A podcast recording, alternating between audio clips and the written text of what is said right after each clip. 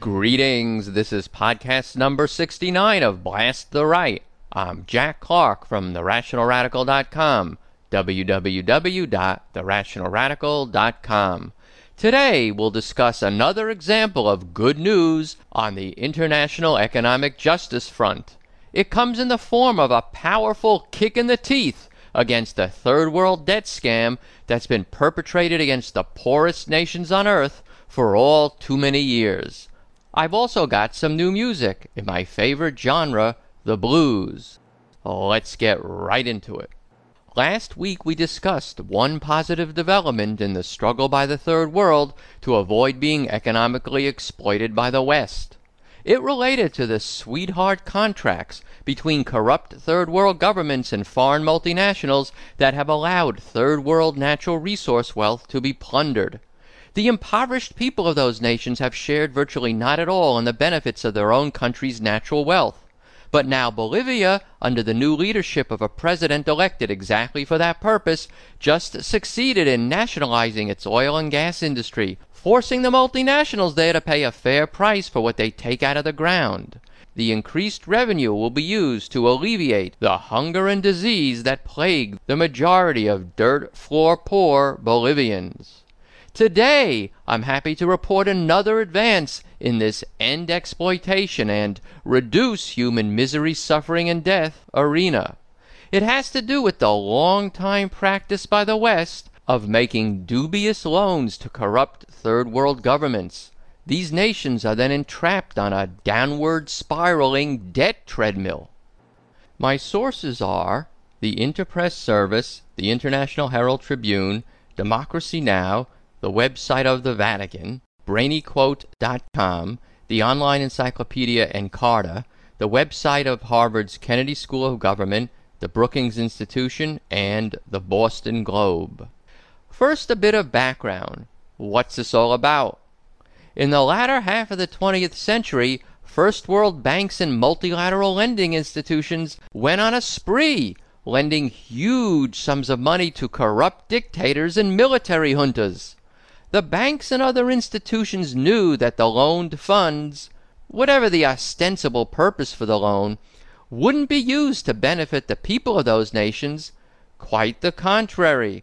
In fact, a good portion of the funds were used to finance repression of the majority or stolen for private gain by those dictators and military leaders. And when it came time to repay the loans, who had to bear the burden? Not the dictators. The principal and interest, and boy, does that interest add up over the years, in many cases eclipsing by many multiples the actual loan itself, the principal and interest had to be repaid by the already impoverished citizens of those countries through their taxes.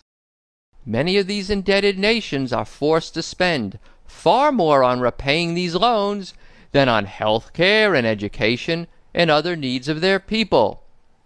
Listen to John Perkins, author of the bestseller Confessions of an Economic Hitman, speaking to Amy Goodman of Democracy Now!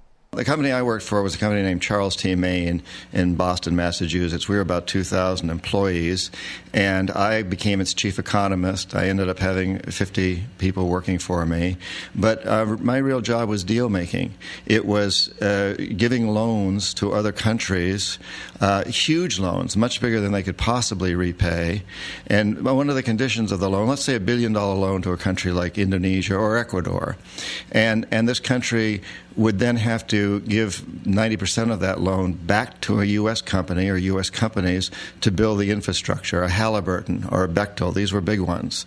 And those companies would then go in and build an electrical system or ports or highways. And these would basically serve just a few of the very wealthiest families in those countries. The poor people in those countries would be stuck ultimately with this amazing debt that they couldn't possibly repay. A country today like Ecuador um, owes over 50 50% of its national budget just to pay down its, its debt. And it really can't do it. So we literally have them over a barrel. So when we want more oil, we go to Ecuador and say, look, you're not able to repay your debts, therefore give our oil companies your Amazon rainforests, which are filled with oil. And today we're going in and destroying Amazonian rainforests, forcing Ecuador to give them to us because they've accumulated all this debt. So we make this big loan. Most of it comes back to the United States. The country's left with the debt plus lots of interest, and they basically become our servants, our slaves. It's an empire. There's no two ways about it. It's a huge empire. It's been extremely successful. I ask you, how is this different from racketeering? Imagine that a bank kept making huge loans to a corporation when it knew that the CEO was stealing the money, not using it for the benefit of the shareholders. Would anyone seriously argue that the corporation should be required to repay such a loan to such a bank? Of course not. There actually has arisen in the law a concept called odious debt to cover such situations. Quote, By law in most countries, individuals do not have to repay money that others fraudulently borrow in their name. Similarly, a corporation is not liable for contracts that the chief executive officer enters without the authority to bind the firm. But international law does not exempt citizens of a dictatorship from repaying a debt incurred by a dictator for personal and nefarious purposes. So the odious debt concept, unfortunately, hasn't yet been established in international law. There is, however, a worldwide movement trying to achieve the reduction or even complete cancellation of third world debt made under such odious circumstances. Prominent figures supporting this effort range from Bono to the late Pope John Paul II. For those of you who are Christians, or who know Christians that would take Pope John Paul's words seriously, here's what he had to say about third world debt. Quote, the principle that debts must be paid is certainly just. However, it is not right to demand or expect payment when the effect would be the imposition of political choices leading to hunger and despair for entire peoples. It cannot be expected that the debts which have been contracted should be paid at the price of unbearable sacrifices. In such cases, it is necessary to find, as in fact is partly happening, ways to lighten, defer, or even cancel the debt compatible with the fundamental right of peoples to subsistence and progress. Brandish the Pope's words as a shield when accused by a right winger of being a commie or some such thing when you advocate for third world debt relief. Now the good news an unprecedented action by Norway may well lay the groundwork for such an odious debt doctrine to become a weapon for those campaigning to cancel these illegitimate third world debts. Anti debt campaigners are hailing as groundbreaking Monday's decision by Norway to cancel $80 million in debt owed by five poor nations after it determined that the loans were not granted in a good faith effort to promote development. The five countries are Ecuador, Egypt, Jamaica, Peru, and Sierra Leone. In the future, Burma and Sudan may benefit as well. What's critical here is Norway made an admission of wrongdoing. The debt was not canceled as an act of charity, but as an act of justice. Norway actually used the term illegitimate debt and said its making of the loans in question was a quote policy failure. According to the Norwegian government statement, their country's shipbuilding industry was not doing well. So between 1976 and 1980, they undertook a campaign to sell 156 vessels plus shipping equipment to poor nations. The projects in those countries, as could have been expected, quickly became unsustainable, and the Norwegian government started collecting debt repayments on these failed boondoggles. Quote, an official probe in the late 1980s found that the effort lacked adequate analysis of the real needs of poor nations as well as risk assessments. The main conclusion was that this kind of lending campaign should not be repeated. Of course, if Norway knew this in the late 1980s, why did it take them all these years to cancel the debt? And have they been collecting payments ever since then? Shouldn't they refund these repayments as well? In any event, Norway's step now, even at this late date, is most commendable. As Gail Hurley of the international anti-debt group Eurodad put it, quote, it is not fair that the populations of debtor nations continue to pay the price of corrupt, negligent, and politically motivated lending in the past. Norway's government has in effect admitted that its lending in these particular cases was irresponsible and motivated by domestic concerns rather than an objective analysis of the development needs of the countries involved. This is in stark contrast to the continued refusal of other first world creditor nations to admit wrongdoing. As the Interpress Service reported, quote, Rich nations, especially in the powerful group of bilateral creditors known as the Paris Club, and through multilateral lenders like the World Bank and the International Monetary Fund, have long denied promoting illegitimate debt to corrupt governments. These denials seem absurd when you consider some of the actual loans in question. Let's take a quick break, and when we return, I'll give you some examples of odious loans, the lenders of which could use a healthy dose of Norwegian honesty.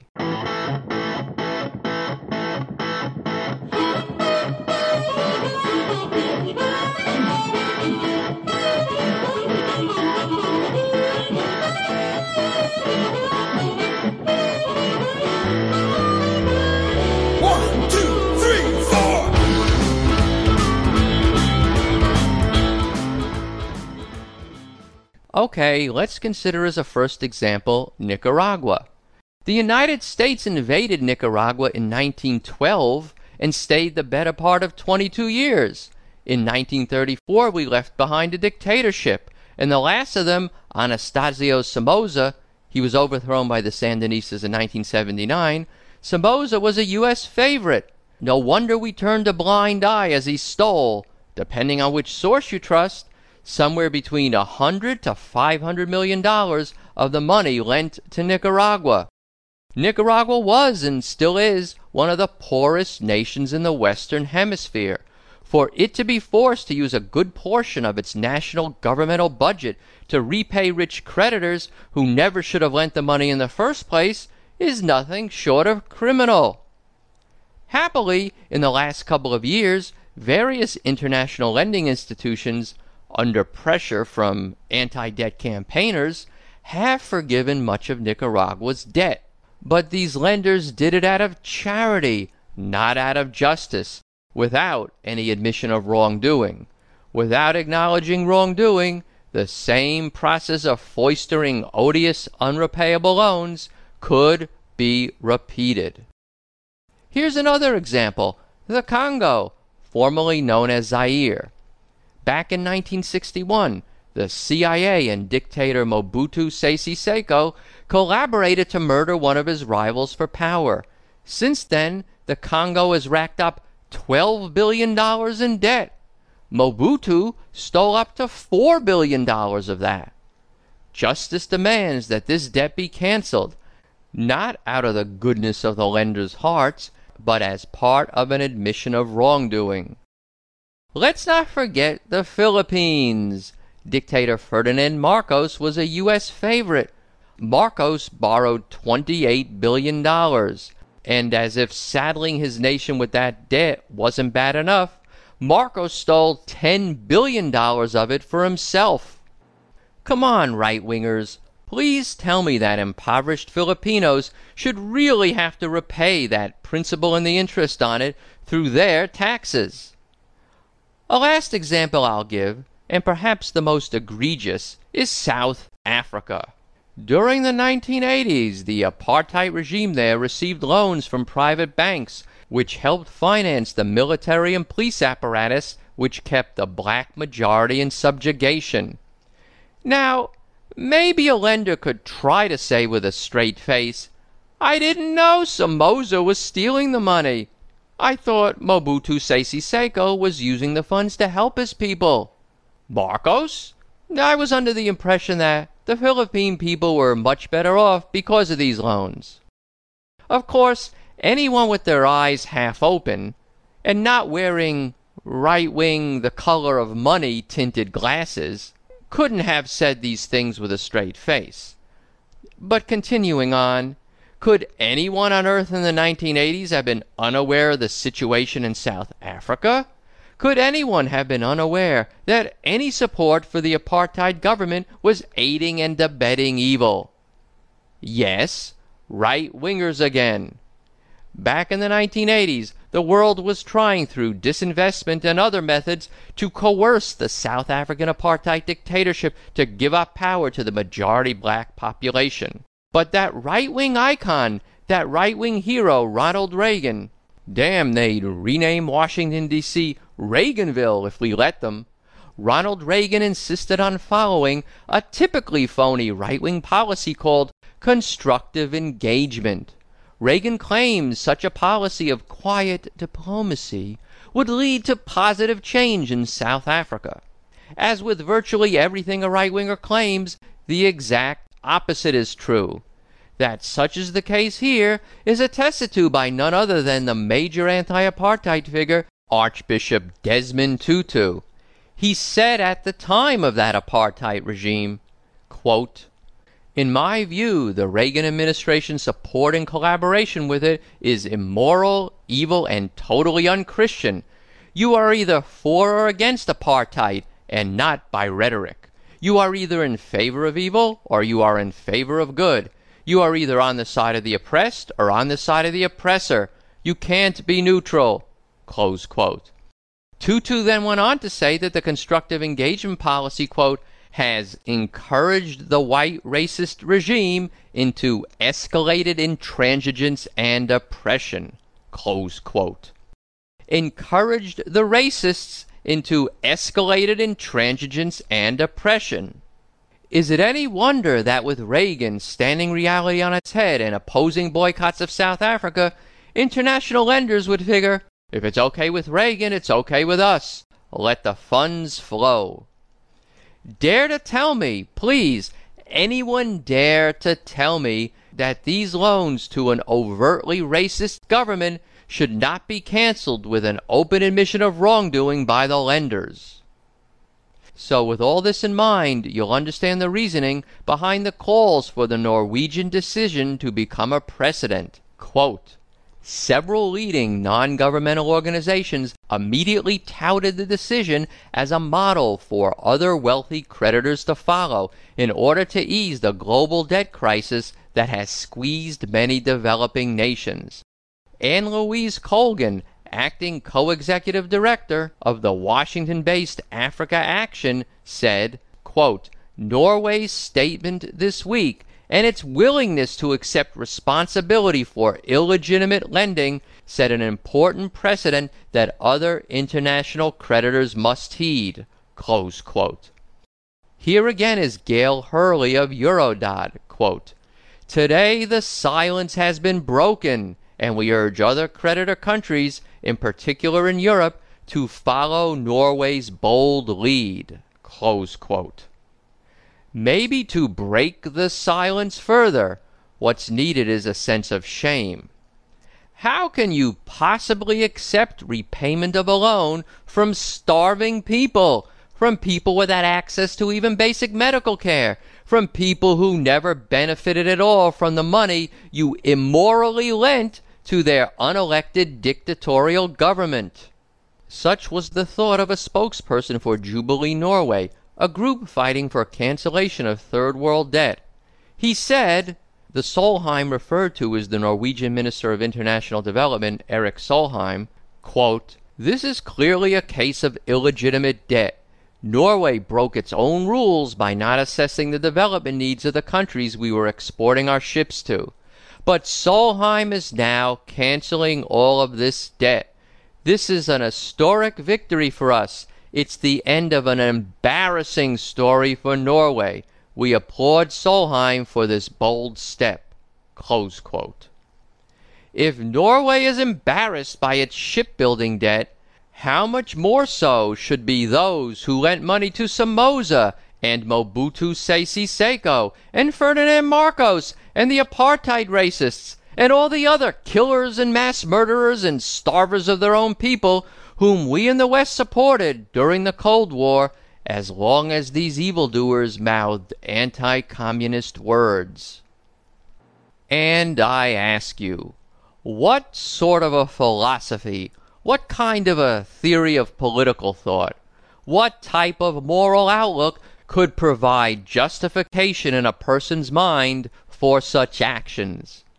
The answer is provided by one of my favorite observations from the recently departed noted economist John Kenneth Galbraith. Quote, the modern conservative is engaged in one of man's oldest exercises in moral philosophy. That is, the search for a superior moral justification for selfishness. Could it be anything but selfishness gone wild, greed gone wild, that keeps those on the right from admitting our wrongdoing and agreeing to cancel the Third World debt? I don't think so. Do you? Well, that'll about wrap it up for today. If you like what you heard, please tell a friend about Blast the Right and vote for Blast the Right at podcastalley.com. There's a one click link to do each of those on my podcast homepage. You get to my podcast homepage by typing in Blast the Right in Google, and I'm the first result. I'm still hanging in there at number 9 on the Podcast Alley Top 10. I need more votes as a cushion in order to withstand the surge from below that is undoubtedly going to come soon. So if you haven't voted yet this month, take a few seconds and do so, please. As I mentioned last week, the Blast the Right compilation CDs are now available for purchase at cafepress.com. They're $4.99 each, my cost, plus shipping and handling. Also, now there's a link on that page for a do it yourself version. Download the zip files for free, unzip them on your computer, and then burn the CDs on your own. The page with all this information is linked off the main podcast homepage right next to the pictures of the two CDs. I want to give a special shout out to all of you out there who live in a Red Sea. Many of you write in and tell me that it's great to hear a progressive voice because you don't hear one when you walk around your own neighborhood.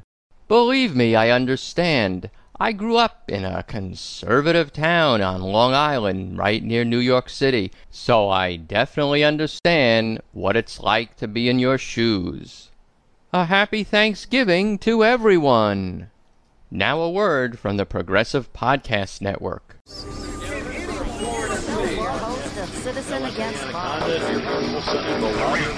The Progressive Podcast Network. Now we are the media. Listen to your media. Take your country back. ProgressivePodcastNetwork.org. Music credits. The break music was Boomer's Boogie by Wang Dang Doodle. We'll close with a bit of Impeach Bush Blues, written by Rich Zubaty. He is the Rude Guy of the Rude Guy podcast. In case you don't remember, although it's probably hard to forget. This is the Rude Guy. This is the Thinking Man's Podcast. His podcast address is www.therudeguy.com. The song is performed by what he calls an old friend of his, Dan Bergevin. Links to all the music I play on Blast the Right can be found on my music resources page. Links to all the statistics and quotations I use can be found on my data resources page. Both of them are linked to off the main podcast homepage. Thanks to listener Aaron, a progressive Christian and former Republican from West Hartford, Connecticut, for the John Perkins Confession of an Economic Hitman clip. I still love getting all your emails, so send it on in. Rational at adelphia.net is my address. If you prefer, you can call in and leave a comment for me to play on Blast the Right. Just dial 310 933 5891 and leave your message. I can also be reached on Skype. My name there is Jack from Blast the Right. So, until next time, I'll sign off and say I love you all, including all you right wing misguided souls. Well, I woke up this morning, I turned on my TV. There was the president lying to me. He's got to go. We want our country back, baby. And got to show him the door. Well, during Vietnam, the man just couldn't be found.